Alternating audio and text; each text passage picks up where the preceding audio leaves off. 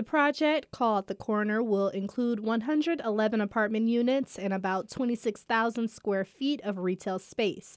Eric Larson is the president and CEO of the Larson Realty Group. He says 60% of the retail space will be rented at discounted rental rates. In order to do that, we needed to work with our community investment partners like you know, Invest Detroit and the City of Detroit, and then obviously all of the source lenders that have brought new market tax credits to the deal, so that we could really make sure that the, the ability to deliver this space, which is very high quality space in a great location, was affordable. Larson says the project is also launching a crowdfunding campaign later this month where Detroiters can purchase and own a share of the development. He says the corner is scheduled to open in early 2019. I'm Brianna Tinsley, WDET News.